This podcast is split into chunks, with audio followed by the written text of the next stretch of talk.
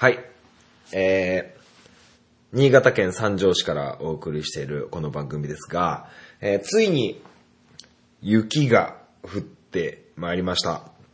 あのー新潟県っていうところはですね、非常に雪が多いので、この季節になってしまったかと思っております。で、もう5時、夕方5時ぐらいになるともう真っ暗で、まあ、あのー帰宅ラッシュとか、あまあ、車社会なのでね、車社会ですので、あの、車を乗ることが多いんですけど、まあ、非常に暗いし、雨降ったり雪降ったりしてると、まあもう、車の免許を持って運転してる方は、ね、あの、経験済みかなとは思うんですが、非常に運転しづらい。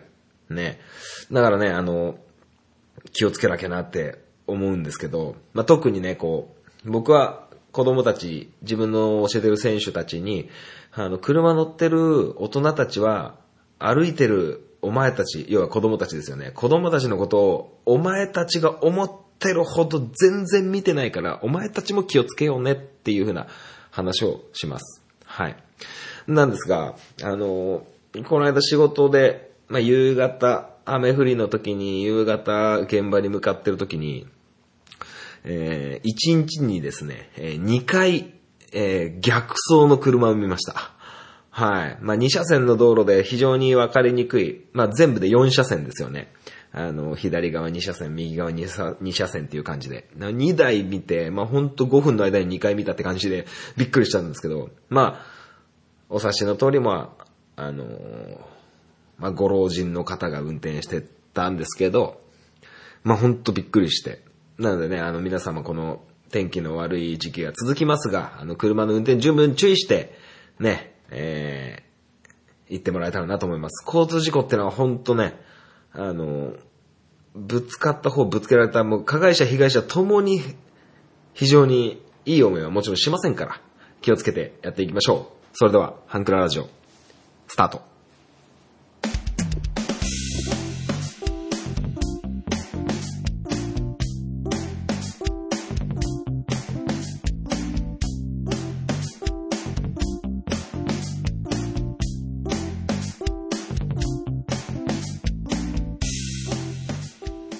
スイートポッドキャスティング、ハンクララジオ、MC を務めます。私、本マッチでございます。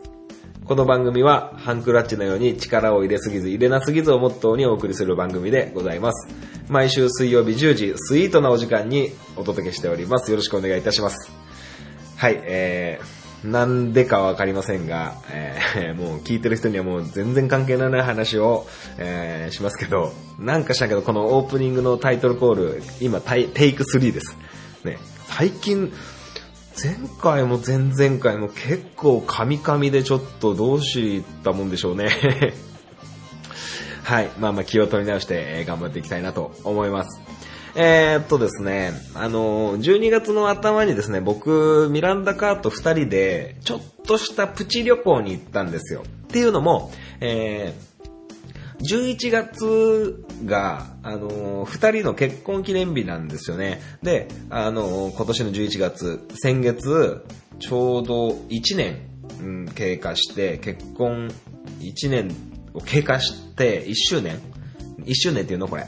あのーまあもう1年経ったんでね、一応もう新婚ではなくなったわけなんですけど、あのまあ、結婚式も無事終えて、まあ新婚旅行はね、今まあコロナの影響でちょっと難しいかなとは思ってたんですけど、まあまあ一応結婚記念日、初めての結婚記念日を迎えたということで、まあお祝いしようってことで、あのまあ GoTo トラベルっていうのもあって、まあ県内で、あの車で移動して、あのちょっと一泊、あの旅行して美味しいもの食べて帰ってこようっていうのを、うんと、先月ぐらいに決めまして、えー行ってきたんですけど、まあ、新潟県の柏崎市っていうところに行ってきました。はい。あの、まあ、有名なのは柏崎原発とか、ね、えーよく、えー県外の人はよく聞くかなとは思うんですけど、まあまあそんな感じで。まあ最初は、あの、ま結構新潟県の、あの、新潟市の方に行って、あの、もう結構あっちこっち行ってたんですよ。泊まるところは柏崎だけど、はい、阿賀町ってところ行ったり、まあ、出雲崎町、出雲崎市かな？に行ったりとか、はい。まあ、いろんなところちょっと行って、あのうん、その阿賀町ってところはですね、あの、狐の嫁入りっていう、なんか、なんでしょう、あれは。古くからの言い伝え。狐のメイクして、あの、街を練り歩くみたいな行事があるらしくって、で、その狐の嫁入り博物館みたいなところにも行って、はい。まあ、結構、あのー行ってみたら行ってみたでもう一瞬で終わってしまうんですけど、はい。まあまあ、あのーまあ、民、民芸博物館みたいな感じで、うん、なんかこの展示品がちょっとあったりとか、まあその狐のお面を作ってみたりとか、いろんなことができるんですけど、まあまあ二人は、まあ行って眺めて帰るみたいな感じになって、まあ、それで、隣の、その、阿賀町というところの隣町にですね、あの、五泉市っていう、五つの泉と書いて五泉市ってところがあるんですけど、そこで、あの、有名なラーメン屋さんがあって、ちょっとここ二人で行ってみたいな、なんて言って。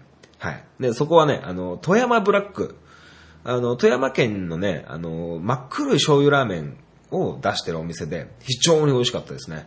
はい。まあ、富山県でブラック、富山ブラックと呼ばれる、ね、あの、真っ黒いラーメンは僕食べたことないんですけど、はい。ぜひ、えー富山県に行った時は、えーブラック食ってみたいなと思いましたね。はい。んで、あの、まあ、そこからいろいろ道の駅にいっぱい行ったりとかして、はい。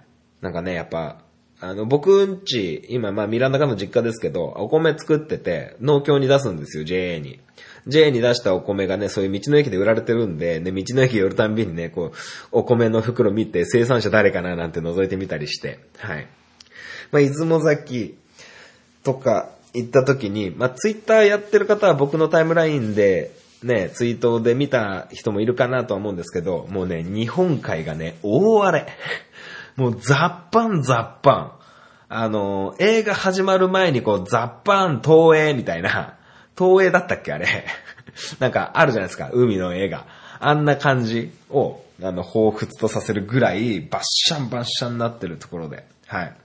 で、あのー泊まったところはですね、あのーなんだったかな、ホテルシーポートって言ったかな、うん、そういうところで、あの、本当窓からオーシャンビュー？ビューなところで、えー泊まったんですけど、すごくね、いいホテルでしたね。はい。もうどこの窓から見ても、あの、海なんですよ。もちろん露天風呂も海。海、海が見える。海じゃないや。海が見えるんですよ。海が見えるんですけど、その日ほんとね、さっきも言った通りね、日本海がバシャバシャの大荒れ。大荒れでね、露天風呂の中ね、とっても入ってらんない。もう雨も入ってくるし、もう寒い寒いになって。はい。まあ、そのホテルも非常にこのコロナ対策非常にやられてて、まあもちろん入った時の検温と、まあ、至るところに、あの、アルコール消毒、ね、あるし、スタッフの方はもちろんマスクを着用してるし、はい。で、驚いたのが、お風呂、ね、共同浴場があるじゃないですか。ね、大浴場って言うんですか大浴場は、なん、何を基準にかわかんないですけど、6人しか入れないんですよ。で、入り口に、あの、6マス、ね、ホワイトボードに、左6マス、右6マスって入ってて、ね、左側はイン。で、右側はインじゃない、アウトなのかちょっとわかんないんですけど、入るときにインの方にマグネットを1個ポトって置くんですよ。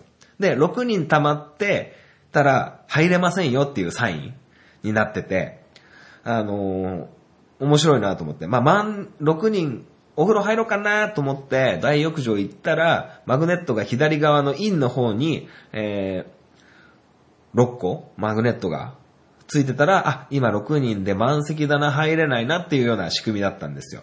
はい。で、あの、そのホテル、その当日、ま、結構人入ってたと思うんですけど、あの、男湯、女湯ありますよね。男湯の方全然人いなくって、僕、貸し切りでした。一人で。はい。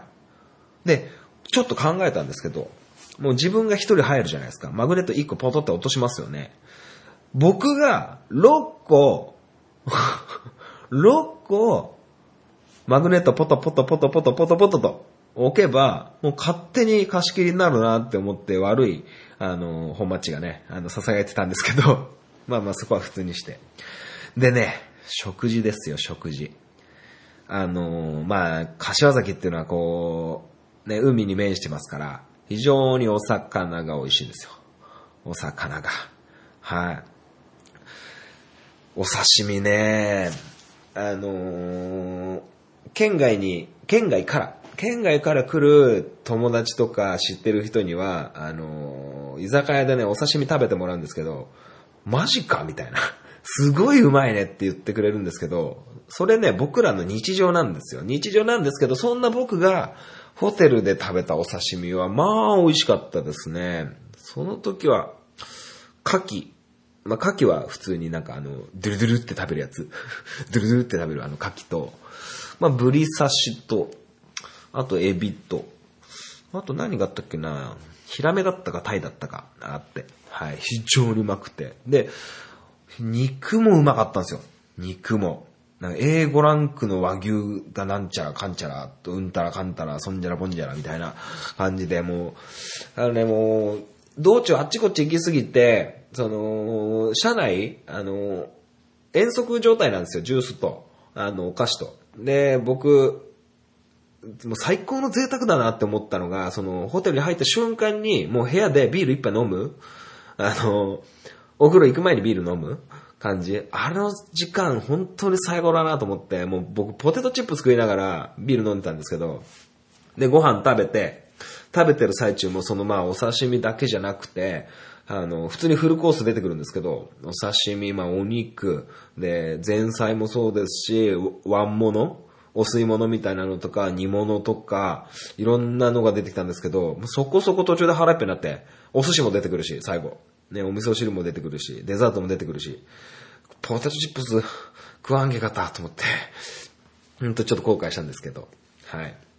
まあまあそんな感じでね、非常に、えー、楽しく、えー、一日目を終えるわけなんですけど、まあね、こう、酒も飲んで、お腹いっぱい食べて、もう、ペロンペロンになった後でも、ミランダカーはまたお風呂に行きまして、二度目の。僕一回しか入ってないんですけど。で、翌朝もミランダカーはお風呂行ってましたね。はい。で、あの、で翌朝その、朝ごはん、朝ごはんって大体バイキングみたいなのがホテルって多いかなと思うんですけど、その感染、コロナ感染対策で、あの、もう、重箱というか、もうお弁当箱に朝ごはん詰めて、各部屋にこう、スタッフの方が持ってきてくれるっていうシステムで、はい。まあでも、サラダとか、白ご飯とか、お味噌汁みたいなのは普通にお椀とお茶碗で。えーで、サラダはなんかちっちゃいボールみたいな、小鉢みたいなので入ってきて、すごく徹底されてるなと思って、すごく感心しました。はい。でね、こうホテルのフロントにはドリンクバーがあって、もう別にいつでも飲んでください、どうぞどうぞみたいなのもあって、すごくね、あのー充実してました。はい。で、まあ、翌朝そんな感じで、もうチェックアウトギリギリまで、こう、のんびりして、で、その、前日、大荒れの天気だったんですけど、やっぱね、僕とミランダカがね、出かけるときって、もう晴れるんですよ。めちゃくちゃ晴れんの。うん。もうなんか、結構着込んできたのに、暑くなっちゃうぐらい。はい。で、まあ、ホテルを出まして、で、ホテルのすぐそばにですね、柏崎の恋人岬ってところがあるんですけど、恋人岬。なんか恋人岬っていうところに、に、あのなんか南京錠があるんですよ、専用のハート型の。まあなんか恋愛成就的な。それをね、あの見に行ってですね。はい。まあホテルからすぐそばだからホテルに車止めて歩いていこうぜなんて言ったらちょっと一山越えてですね、20分ぐらい、20分は言い過ぎか、15分から20分ぐらい歩いてその岬まで行ってですね、うん、海だねつって、岬だねなんつって歩いて帰るんですけど、で、あの、まあ、すぐ、ね、泊まっても行き先もありませんから、まあ、お土産を買いにいろんなところへ行ってですね、はい。で、あれですよ、GoTo トラベルクーポン。これって当日か翌日みたいな。だから土曜日に泊まったんで、土日でしか使えないあのクーポンがあるじゃないですか。結構もらったんですよ。いくだ、いくらだったかなちょっとそこまでは覚えてないんですけど、何買うよみたいな、なって、お土産もそこそこ買っても、ね、微妙かなと思って。で、あのー、まあまあ、まあ最後、まあ最終的には、結局最終的には、なんか、ドラッグストアとか行って なんか日用品買おうぜ、みたいな話にもしてたんですけど、まあまあ途中ね、あの、その旅の途中に僕の、あの、スニーカーの底がね、壊れまして、はい。あの、アディダスのね、スタン・スミスっていう靴履いてたんですけど、壊れまして。あ、まあじゃあもう靴買いこうぜと。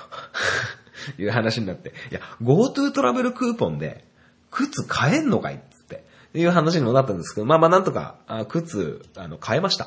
うん、GoTo トラベルで地元の靴屋さんで靴買うっていうね、えー、珍事、珍事というかすごい使い方をしたんですけど。まあまあそれは置いといて。で、その柏崎市でなんかしてこうぜっていう話になって、まあなんかいろいろ施設を調べてたら、夢の森公園っていう自然公園があって、非常にね、広大な土地の中でね、こう、ね、あの、キャンプとかはできないみたいなんですけど、まあなんか、いろんな虫がいますよ、いろんな鳥がいますよ、いろんな動物がいますよっていう自然のところで、まあ、のんびり、えー、歩きましょうよと。ね、天気もいいし。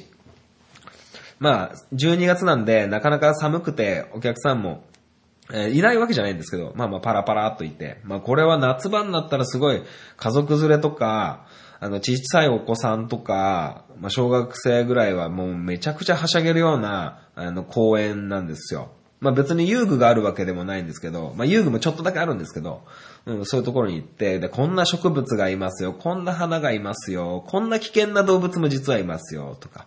まあ、マムシとかね、スズメバチとか、あと何だったかな、漆漆の木があって、あの、危険ですよとかいうのもあって。まあ、二人でね、ふらふらふらふら歩いてて、まあ、山道みたいなところもあるんですよ。林道みたいな。そこをね、歩いてたんですけど、まあ、寒くもなく、暑くもなく、非常に心地いい気温で歩いてる途中でですね、ミランダカーがなんかいるっつって、なんかいるって言ったらもう20メートルぐらい先にですね、あの、こ、小イノシシがいて、小イノシシが。イノ、イノがおったよ。ちょっとなんか、あの、タヌキ見つけたのとか、とは、レベルが違うぐらい、止まっちゃって。あれ？これ大丈夫？と思って。で、なんか空気読んだんだか、あの、イノシシ、小イノシシは、小イノはですね、あの、あ、私じゃない。私の出番じゃない。失礼しましたみたいな感じで、ふわーっと横に、タタタタターっと20メートル先でね、あの 横切って言いましたけど、その後からその林道を歩くのがちょっとビクビクしながら、周りキョロキョロしながら、どこに親イノシシが、親イノがどこにいるか、どっから来るかっていうのがちょっとわかんなくて、あの、ドキドキしながらね、その林道を抜けていったわけなんですけど、で、まあ、その施設のね、係員さんに、イノシシいましたよ。これって正常ですか？これってサプライズゲストだったんでしょうかねみたいな感じのことを聞こうと思ったんですけど、まあ、いっかと思って帰りましたね。はい。まあ、その後帰り道はまあ買い物して、えー、柏崎市を後にしまして、えー、長岡市を通って三条市に戻ってくるんですけど、その長岡市にですね、最近道の駅が新しくできたんですよ。長岡花火ミュージアムっていう、あの、長岡の花火って有名なんでしょ？県外の人からすると。僕らはもうほぼ地元みたいなもんだから、毎年ね、まあ、今年はコロナの影響でこうなかったんですけど、いや、そこでね、こういろんな、あれ、お土産見つけまして、探しまして、えー、買って、えー、帰るわけなんですけど、非常に2日間充実させていただいて、えー、まあこれ、ラジオでこれをやって今話しましたけど、あの、これといって別に、あの、面白いエピソードがあったわけでもなく、うん。まあね、そんな感じなわけですよ。はい。まあこの話もこれで終わりなんですけどね。はい。じゃあ最後にね、あの、その、自然公園を歩いてた時に、あの、いろんなスポットがあるんですよ。なんかゴロゴロ広場みたいな、のんびり広場みたいなのとかあるんですけど、そこの道の途中途中にね、簡単なね、4択クイズとか3択クイズとかがあるんですよ。それを皆さんに、はい。あのー、田んぼの、あのー、田んぼあるじゃないですか、お米の。で、お米の、あのー、穂。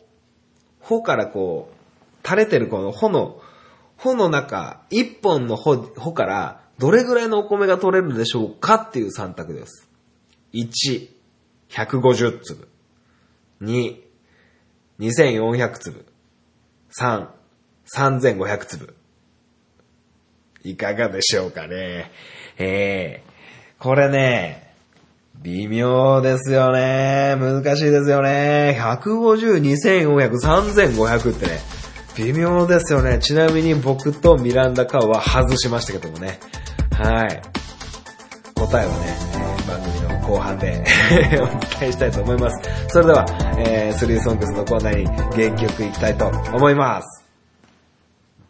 アプローチラジオこの番組は MC のケンとリョウの同級生2人がお送りする雑談ポッドキャスト番組です。皆様の日常にどんどんアプローチしていきたいと思いますので、お便りお願いします。月曜日夜9時配信中。今のところ毎週配信していますので、お時間のある方はぜひお聞きください。アプローチラジオのケント、リョウでした。あなたの心にアプローチスリーソングス。このコーナーは、トンボ制作委員長がこの世に生み出した画期的なコーナーでございます。えー、私、本マッチが、えーあるアーティストを一組選びまして、えーそのアーティストさんの楽曲3曲を、えー選んで紹介するコーナーでございます。今回は、その、また、えー前回と同様に、なんかジャンル分けみたいな感じなんですけど、お笑い芸人が歌う歌という感じですね。前回クリスマスソング特集みたいな感じでやった時に僕がククリスマスソングで浜田雅俊さんと牧原紀之さんのチキンライスを紹介したんですけど、まあそれに近しい感じ。ね、浜田雅俊さんはね、あの、まあダウンタウンというね、大御所お笑い芸人なんで、まあそれの、まあ派生バージョンみたいな感じでございます。今回どうでしょうか？いつもメールを読んでから僕のスリーソングスをやるんですけど、どうでしょう？メールをまず読まずにやりましょうか。ね。まあ、僕は、あの、結構ないなって思ったんですよ。お笑い芸人の曲ってないなって思ってたんですけど、まあ、調べてみたら結構あって、はい。まあ、1曲目は、1曲目ってか、糸アーティスト名みたいになりますけど、ノープラン。あのーテレビ朝日系列ですよね。あのーうっちゃんなんちゃんの内村さんがメインでやってる、昔、今もやってないですけど、内村プロデュースっていう番組があったんですよ。まあ、こっち新潟の方では、まあ、月曜日の深夜にやってたんですけど、僕、その番組が大好きで、ほんと毎週録画して見てたんですけど、まあ、その、まあ、主要のメンバー、まあ、内村さんとサマーズの二人、えー、TIM の二人、TIM の二人だな、TIM の二人、あと、深川亮さん、もう今ほぼ文化人ですけど、のグループですね、ノープランっていうグループの中の、あの、まあアルバム出してるんですけど、あのーその中で、ココジャパンリミックスっていう曲があるんですよ。ココジャパンリミックス。この曲ね、もう最高、これ、うち P 見てる人じゃないと面白くないっちゃ面白くないんですけど、まあ、うち P もね、DVD ボックス出てるんで、もしよかったら借りてみてみたらと思うんですけど、まあ、僕ね、あのーあんまり公表するの恥ずかしくて言えないんですけど、うち P のレッド吉田が超好きなんですよ。あのー TIM のレッド吉田さん。めっちゃ好きで、あのー一発ギャグをするんですけど、まあ、大当たり、ほもう特大ホームラン打つ人、もう空振り三振する人はもうはっきりしてて、めちゃくちゃ好きで、まあそのギャグ、ね、TIM の吉田さんの、あの、パンパン、ここじゃパンパンっていうギャグがあるんですけど、それをなんかすごいリミックスバージョンで、あの、吉田さんのギャグをめちゃくちゃリミックスで詰め込んだココジャパンリミックスっていうのがあるんで、ぜひこれ聞いてほしいですね。はい。最高に面白いんで。はい。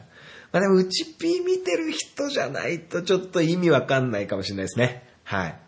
じゃあ2曲目。ね、2曲目は、えー、ロンドンブーツ1号2号の声っていう曲なんですけど、まあ、この歌、あのー別に全然売れてもないし、なんてことない歌なんですけど、ちょっと思い出があって、僕中学校3年生の時に、えっと、修学旅行で東京行ったんですよ。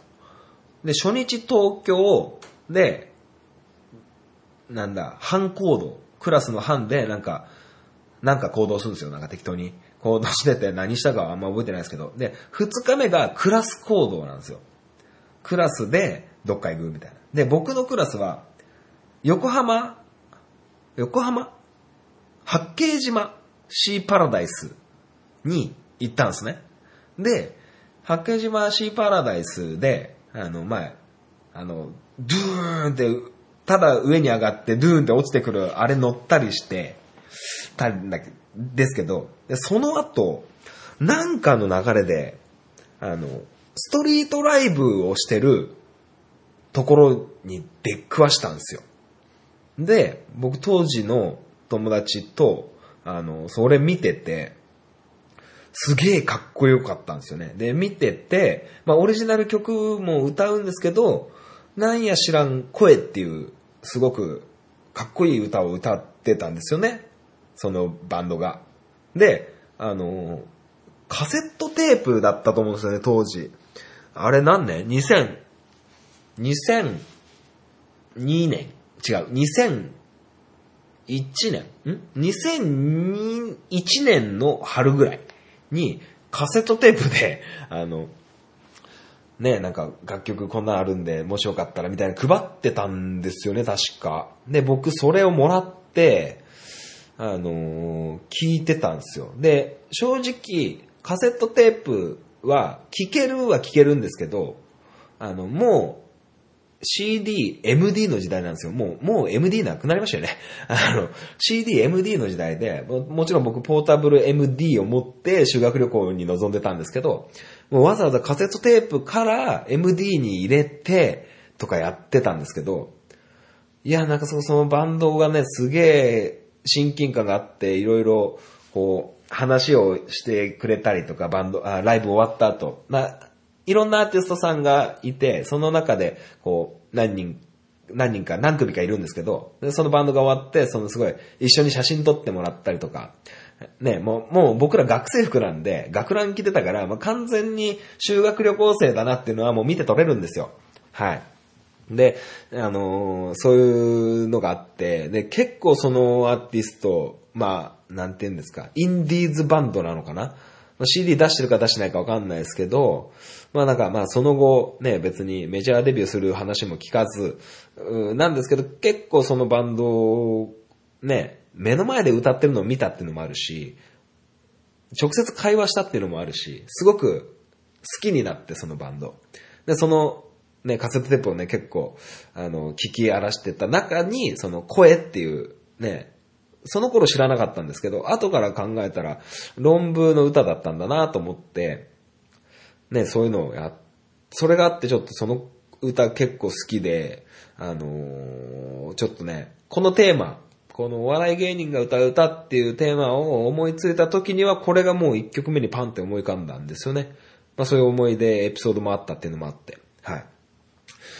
まあ3曲目。これね、3曲目ね、どうしようかと思って、あのもう、あまあ、クズ。クズです。あの、すべてが僕の力になる。この曲めっちゃ好きなんですよ。はい。まあ、ただそれだけです。はい。まあ、今ね、宮迫さんが YouTuber で頑張ってますけど、はい。グッさんはもう、お笑い芸人じゃないみたいですけどね。はい。どうしよう、これ。ちょっと時点というか4曲目になっちゃうんですけど、今日フォークソングスですけど、あの、ネプチューン、ね、今じゃもう、ネプリーグでしか見ないんですけど、僕。あの、一生懸命っていう片思いの歌があるんですよ。あのね、やっぱ片思いの歌はね、好きなんですよ、どうしても。ね。めめしい歌、めめ歌です、これは。うん、一生懸命。うん、非常にね、痺れます。はい、そんな感じでございます。自分の曲で話して8分くらい経っちゃうんだね。じゃあ、あの、ちょっと形を変えましたけど、メール紹介していきたいと思います。えー、スリーソングスです。えー、本町さんこんばんは、トンボです。えー前回のクリスマスの、クリスマスソングの回聞きました。チキンライスは本マッチさんがおっしゃってた通り、歌詞がとっても印象的で、えー自分も最後まで選ぶかどうか悩みましたね。いい曲ですよね。えー今回は芸人さんが歌うスリーソングスですね。ナイステーマです。とかテーマ褒められちゃってありがとうございます。えー芸人さんが歌う曲って笑いを重視しているからか、前向きな歌詞と明るいメロディーで気持ちが自然に前を向くような楽曲が多い気がします。自分も芸人さんが歌う曲は結構聴くので悩みながら3曲選びました。1曲目、葉っぱ隊のやったです。えー超ポジティブな歌詞で、不思議と元気が出てきます。笑う犬の冒険で流れてましたね。このね、笑う犬の冒険が最高に面白いし、個人的には笑う犬の冒険の前、深夜帯の時の笑う犬の生活の方が僕好きでした。はい。おい、サチパン、パン買ってこいよとかね。ね、もずみやさんつって。あの、これも何のこっちゃわかりませんね。えー、2曲目、ぐっさんこと山口智美さんと雨上がり消したいの宮作さんとのデュオ、クズの風が吹いているんです。え、クズはムーンライトが有名だと思うのですが、この曲は宇多田ヒカルさんがコーラスで参加していて、無駄に豪華なコーラスが聴けるので選んでみました。えーちなみにグッサンは個人名義で CD を何枚か出していて、本当に芸達者だなと思います。この曲もセルフカバーしていますと。宇多田ヒカルがコーラスでしか出てないってすごいですね。で、3曲目はビートたけしさんの浅草キッドです。この曲はいろいろなアーティストの方がカバーされておりますが、2019年の紅白歌合戦で初めてビートたけしさんがご本人が歌ってるのを聞いてめちゃくちゃ感動しました。えーしかもこの曲作詞も作曲もビートたけしさんなんですよね。超名曲だと思います。以上です。ではまたお便りします。トンボということで。あー、浅草キッドって曲だったんですね。僕このメールいただくまで、なんか、ビートたけしさんの、ビートたけしさんでもともと2ビートっていうお笑いコンビなんでしたっけ？で、浅草キッドっていう芸人がいるんだと思ってました。それがなんかビートたけしさんとすごく深いつながりがあるみたいな風に思ったんですけど、曲なんですね、浅草キッドって。なるほどね。いや、これはちょっと聞いてみたい。聞いたことないし。で、2019年の紅白ってことは去年ってこと？去年って、結構早めに寝ちまった気がすんな。そんな感じがしますね。寝ちまった気がします。まあちょっと YouTube で探せば出てくるのかなと思いますけど。はい。いや、クズ被りましたね。ムーンライト。うん。あのー、クズの番組、ワンナイか。ワンナイでできたんですよね、このグループ、クズはね。で、この葉っぱ隊ね、まあ、笑う犬もすげえ人気、やっぱ人気番組からって出ますよね。うん。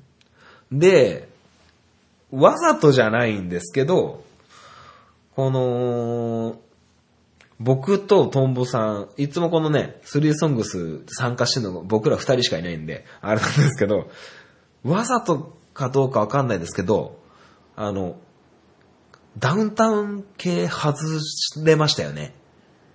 うん、ウォーウォートゥナイト、ね、浜田さんのウォーウォートゥナイトとか、あと、まあ、チキンライスを、まあ、前回に話しちゃったからってのもあんのかな。あのーエキセントリック少年ボーイみたいな、オジャパーメンみたいな、あと、日陰の忍者勝彦的なのとか、芸者ガールズとかね、うん、僕ね、あのーなんだ、今田耕司さんの あの、ナウロマンティック2000、1020だっけ？なんかあるよね。あの、今田耕司さんのあのビジュアル系の歌。あれとかもパッと思いついたんですけど、みんな知らねえしなと思って、外したんですけどね。まあ、調べると結構いっぱいいましたね。それこそ、ポケットビスケッツ、ブラックビスケッツもお笑い芸人ですよね。まあまあ、ビビアン・スーさんと千秋さんは違うにしても、ね、キャインとうっちゃんなんちゃんがいますからね。ね、あのー天野くんなんかめちゃくちゃいい声してますしね。まあ、そんな感じで、えーやってまいりました。来週のテーマ決めてねえんだよな業務連絡です。業務連絡です。あのー制作委員長のトンボさん、申し訳ないんですが、来週のテーマ、お任せします。はい。あのー非常に制作委員長きっちりしているんでしょう。丁寧に金曜日の夜にメールくれるんで、あの、その時にメールで、あのー 次の次回のテーマを教えていただきたい。はい。ということで、えー次回のテーマは、えートンボさんに一任して、えーどうなるでしょうかどんなテーマで来週お送りするんでしょうかよろしくお願いします。非常に楽しかったです。えートンボさん、いつも本当にメールありがとうございました。スリーソングス終わりです。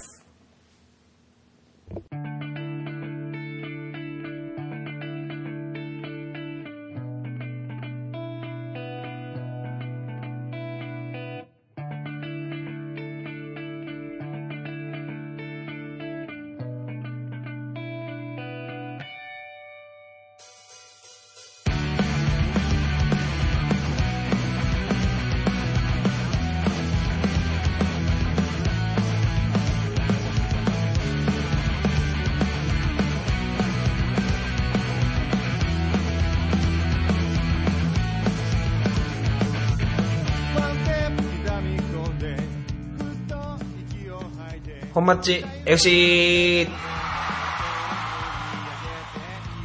このコーナーはサッカー大好きな本マッチがサッカーについてお話しするコーナーでございます。はい、えー、J リーグも、えーフロンターレの優勝があって、今 ACL でね、ビッセルが非常に頑張っていますし、うん、まあなんか、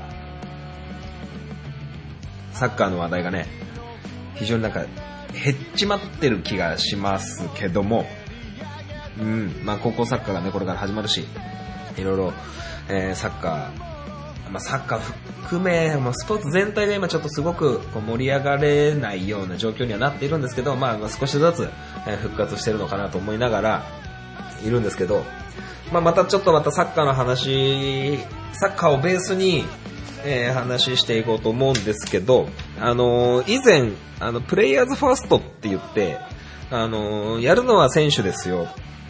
コーチ、保護者は、それを支えるサポーターですよ、みたいな話をしたんですけど、そのね、本をちょっと読んでたら、面白いのがあったんで、ちょっと紹介しようかなと思うんですけど、あの、サッカーの練習だけでは変わらないことっていうのは絶対あって、まあ根本的な部分へのアプローチ、えーになるんですけど、まあその、まあ親とか、まあ僕でこう、僕みたいなコーチとかがそういう子供と接するときにちょっと気をつけて、えーやっていきましょうみたいなことが書いてあって、まあその中で論理的に考える力を引き出すっていうテーマみたいなのがあって、あの、まあまあ、漠然としてるんですけど、まあこ、まあ、ちょっと読みますね。あの、子供を自立させるために、えピッチの上では一人一人が自立して判断することを求められるスポーツ。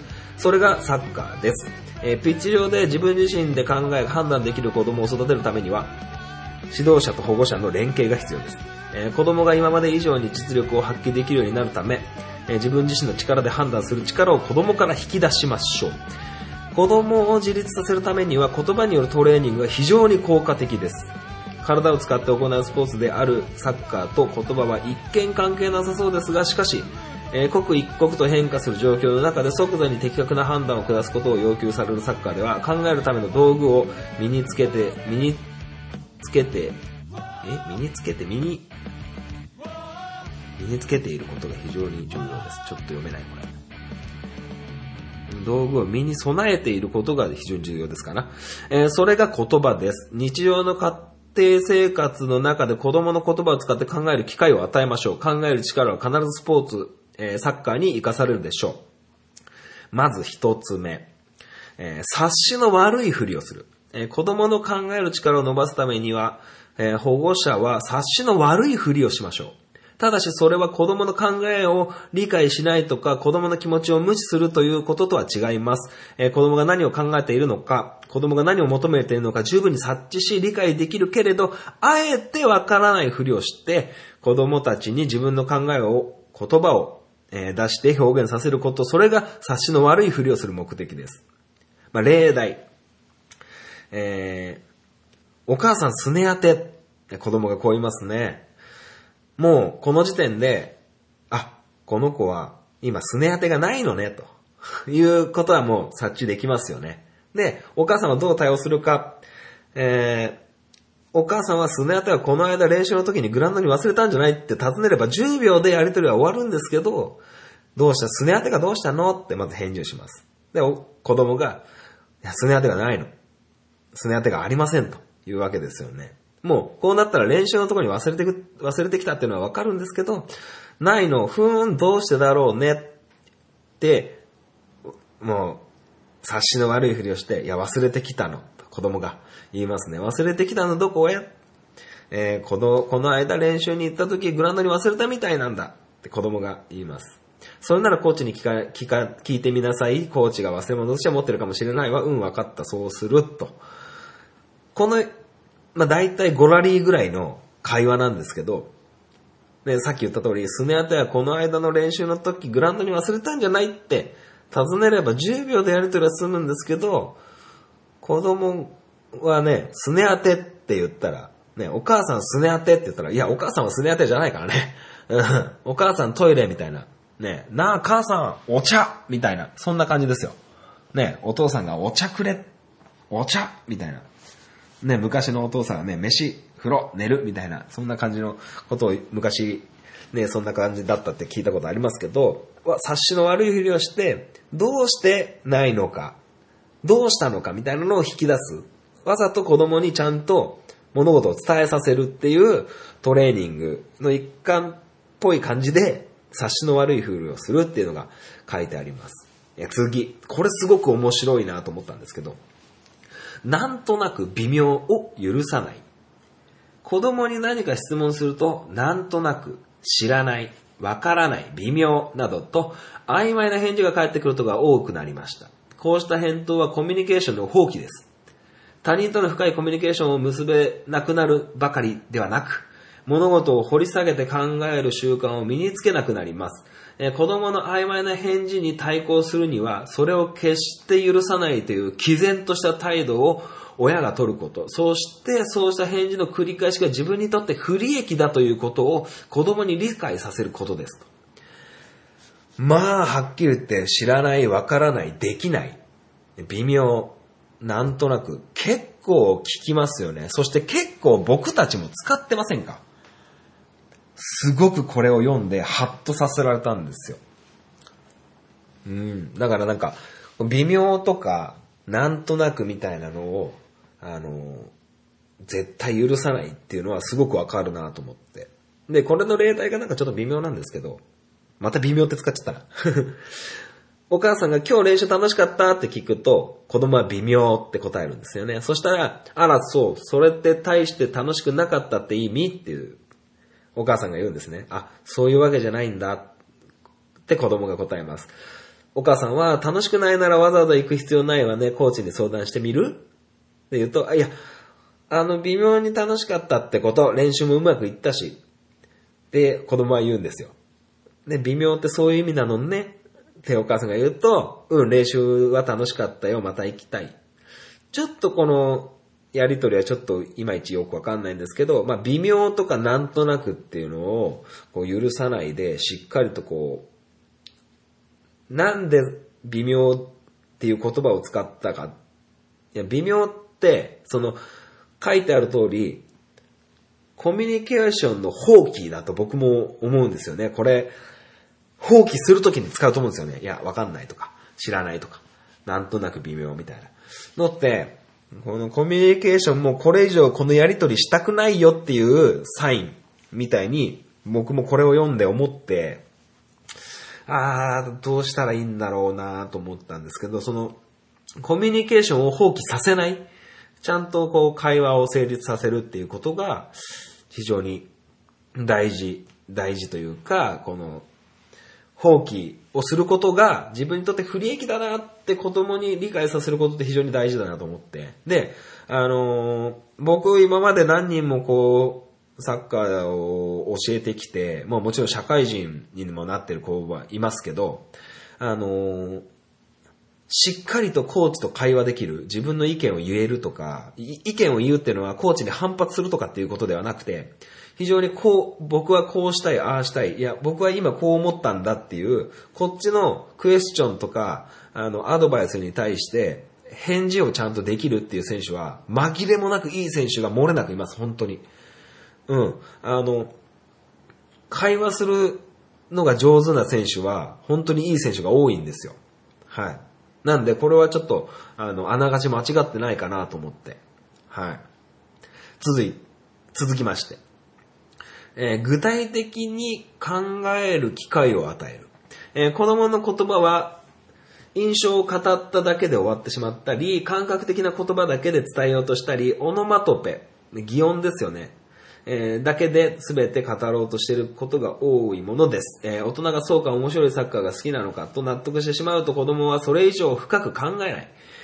印象の中身を掘り下げてって考えたり、音で表現した中身を具体的な言葉で言い換えたりすることができるようになると、様々な場面で必要に応じて自分の感覚や印象を具体的な言葉で表現する能力が身につくでしょうと。まあ、例題。今日の試合でシュート決めたよおそれはすごい。どんな風に決めたんだい?ズバッと決めた。それで勝ったんだよ。なるほど。ズバってどんな風にシュート決めたの?ゴールの隅っこにすごいスピードでシュートが決まったんだ。なるほど。そうか。シュートに勢いがあったのか。キーパーは反応した？ボールに勢いがあったからキーパーは動けなかったんだ。ふむふむ、本当にズバッとシュートが決まったんだね。って感じのやりとり。このズバ、今回のオノマトペみたいなところをズバみたいなので表現してると思うんですけど、ちゃんとそれを噛み砕いてできるようになるみたいな。はい。うんすげえ失速してますよ、この今、ハンクララジオも。今ちょっと失速中ですけど、ちょっと盛り上げますよ。で、論理的に考える機会を与える。えー子供に論理的に考える習慣を身につけさせましょう。えー子供にとっての論理的とは、えー根拠に基づいている、考え基づいて考えるということで、厳密な意味での論理ではありません。子供が何か考えを述べたら必ずどうしてと理由を尋ねるようにしましょう。その環境に慣れてくると子供は問われなくても自分の理由をなぜ、なぜかというと、どうしてかというと、と根拠を述べるようになるでしょう。日常生活の中で理由を問うのが難しければ自分の考えを述べるゲームを子供に一緒にやりましょう。子供と一緒にやりましょう。それには問答ゲームが有効です。問答ゲームのルールは簡単です。え理論を、結論を先に言うこと、好き、あるいは嫌いと先に自分の結論を言います。理由を述べる。2、理由を述べること。3、大きな声でみんなに聞こえるように話すこと。これだけです。うん、これ難しいな。えー、お父さん。あずさはサッカー、ああずさちゃん、あずさちゃんのお父さんですね。あずさはサッカーが好きですか？はい、私はサッカーが好きです。どうしてですか？どうしてかというと楽しいからです。サッカーのどんなところが楽しいの？足でボールを蹴るところです。他にも理由があるのかな？チームのみんなで戦うところが楽しいです。最初から続けていってごらん。私はサッカーが好きです。どうしてかというと楽しいからです。楽しい理由は足でボールを蹴るところとみんなで戦うところです。とこうなるわけですよね。そういうわけですよ。まあとにかくこう、まあ僕が今回これを紹介したかったのは、なんとなく微妙を絶対許さないっていうところが結構重要で、僕の中で。そ僕僕はここがすごく引っかかって、非常に面白いなと思って。で、今実際こうやって子供たちと話する機会っていうのは、なかなかないんですよね。今日どうだったとかっていうのは。もう、問答無用で僕が用意したトレーニングをやって、終わって帰っていく。まあちょっとヒアリングみたいなのをすることで、このサッカーのプレーの上達と同時に、こういう論理的に考える力っていうのを伸ばせていったら、もっともっと面白いことになっていくんじゃないか。何かどこかで化学反応を起こして、いい選手になっていくのかなってちょっと思っちゃって、はい。まあ全然まとまってないし、論理的に考える力を引き出すって書いてある冊子を今読んでるだけだったんであれですけど、ちょっとね、こういう風なアプローチで子供たちとコミュニケーション取ってみようかなと思います。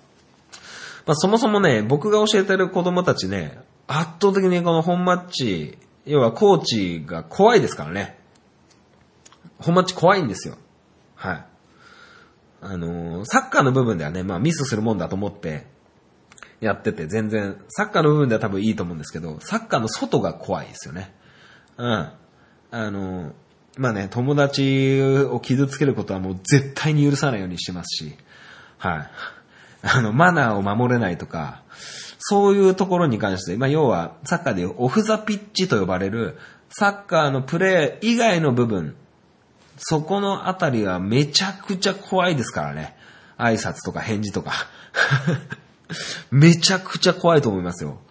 うん、僕子供だったらちっともうビビってると思いますね。はい。まあでも、そういうところをちゃんとしっかりしてほしいので、僕は。ね、挨拶だったり、返事だったり、道具の整理だったり、まあこういうね、微妙とかなんとなくみたいなのは許したくないし、うん。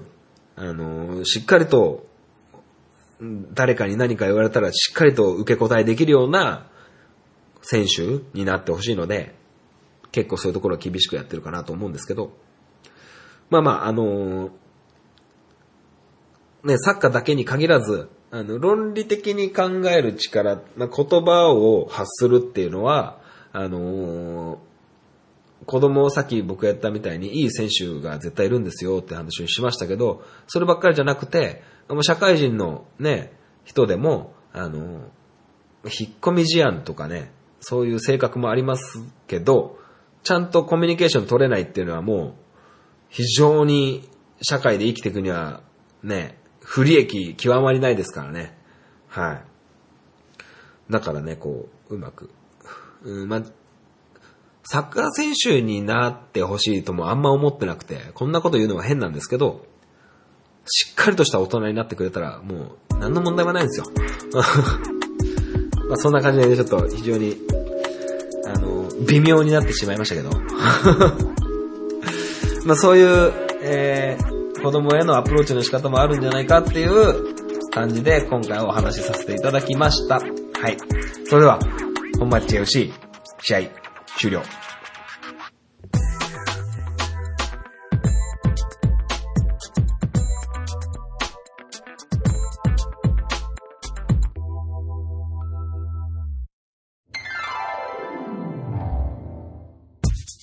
ハンクララジオでは皆様からのご意見、ご感想をお待ちしております。メールアドレスは、ハンクラ .h2u.gmail.com です。スペルは、hankura.h2u です。h2u の2は数字の2です。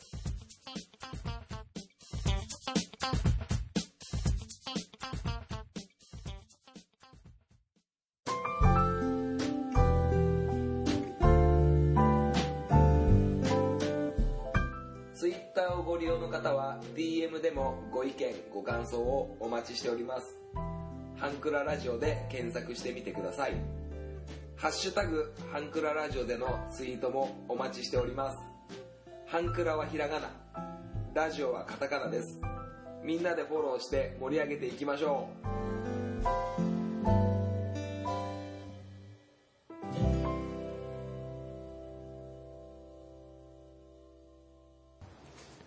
エンディングでございます。最後までお聞きいただきありがとうございました。この番組では皆様からのメールをお待ちしております。はい。えー、今回を入れると、年内3回ですね。12月、これが16日配信予定だから、23日、30日で2020年のハンクララジオ終了ということになっております。はい。それでですね、あ、クイズの答え。お米のクイズの答えですけど、えー、150、2400、3500って言ってましたけど、2400です。はい。一つの方から2400粒あるとかないとか。本当かなと思って。なんかお茶碗一杯、方一つでできるらしいんですよね。方一つなのかな？束で、一つのところから出てる、あれなのかな？ちょっと、もう答え合わせでなんかグズグズになってますけど。まあそんなね、楽しいね、えー、柏崎、えー皆さんも、あまあ今はちょっと GoTo トラベルで、もうあるけど、まあコロナのこともあってちょっと旅行は難しいのかな。